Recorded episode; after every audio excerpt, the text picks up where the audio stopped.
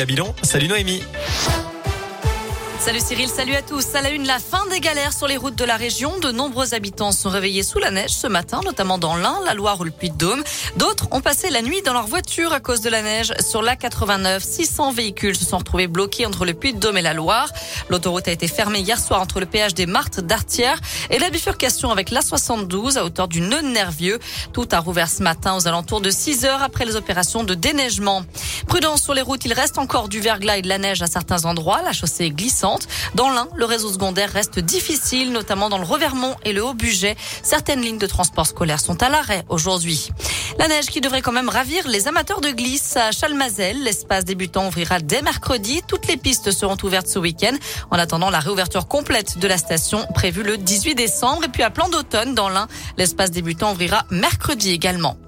À retenir aussi cet avis de recherche lancé dans la Loire. Un homme de 35 ans est porté disparu depuis le 15 octobre dernier à Saint-Étienne. Ce jour-là, ce, SDF a quitté le foyer Renaître dans le quartier de Château-Creux.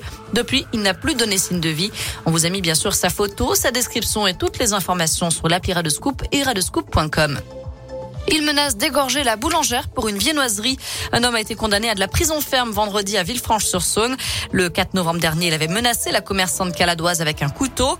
D'après le progrès, cette dernière a refusé de lui offrir un pain au raisin. Le tribunal a révoqué tous les sursis de l'individu qui avait déjà un lourd casier judiciaire. Il a été condamné à une peine totale de 19 mois de prison.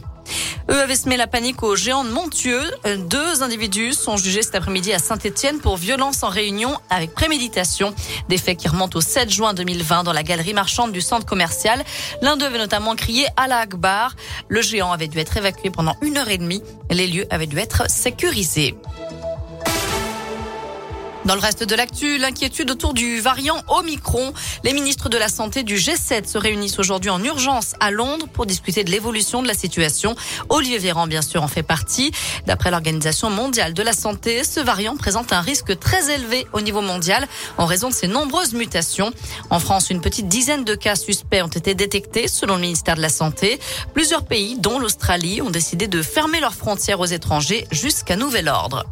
Un mot de sport avec du foot. Qui sera le prochain ballon d'or Réponse ce soir. Chez les hommes, Karim Benzema, Lionel Messi et Robert Lewandowski sont favoris. Et chez les femmes, deux lyonnaises en lice, Wendy Renard et Christiane Endler, la gardienne. Voilà pour l'essentiel de l'actu de ce lundi. On jette un œil à la météo. Je vous le disais, encore pas mal de, hum, risques sur les routes. Donc attention, prudence si vous prenez le volant. Beaucoup de grisaille cet après-midi dans la région. Des températures qui ne dépasseront pas les 3 ou 4 degrés. La bonne nouvelle, c'est que la vigilance orange a été levée pour la neige et le verglas. On est toujours en vigilance jaune. Merci Noémie.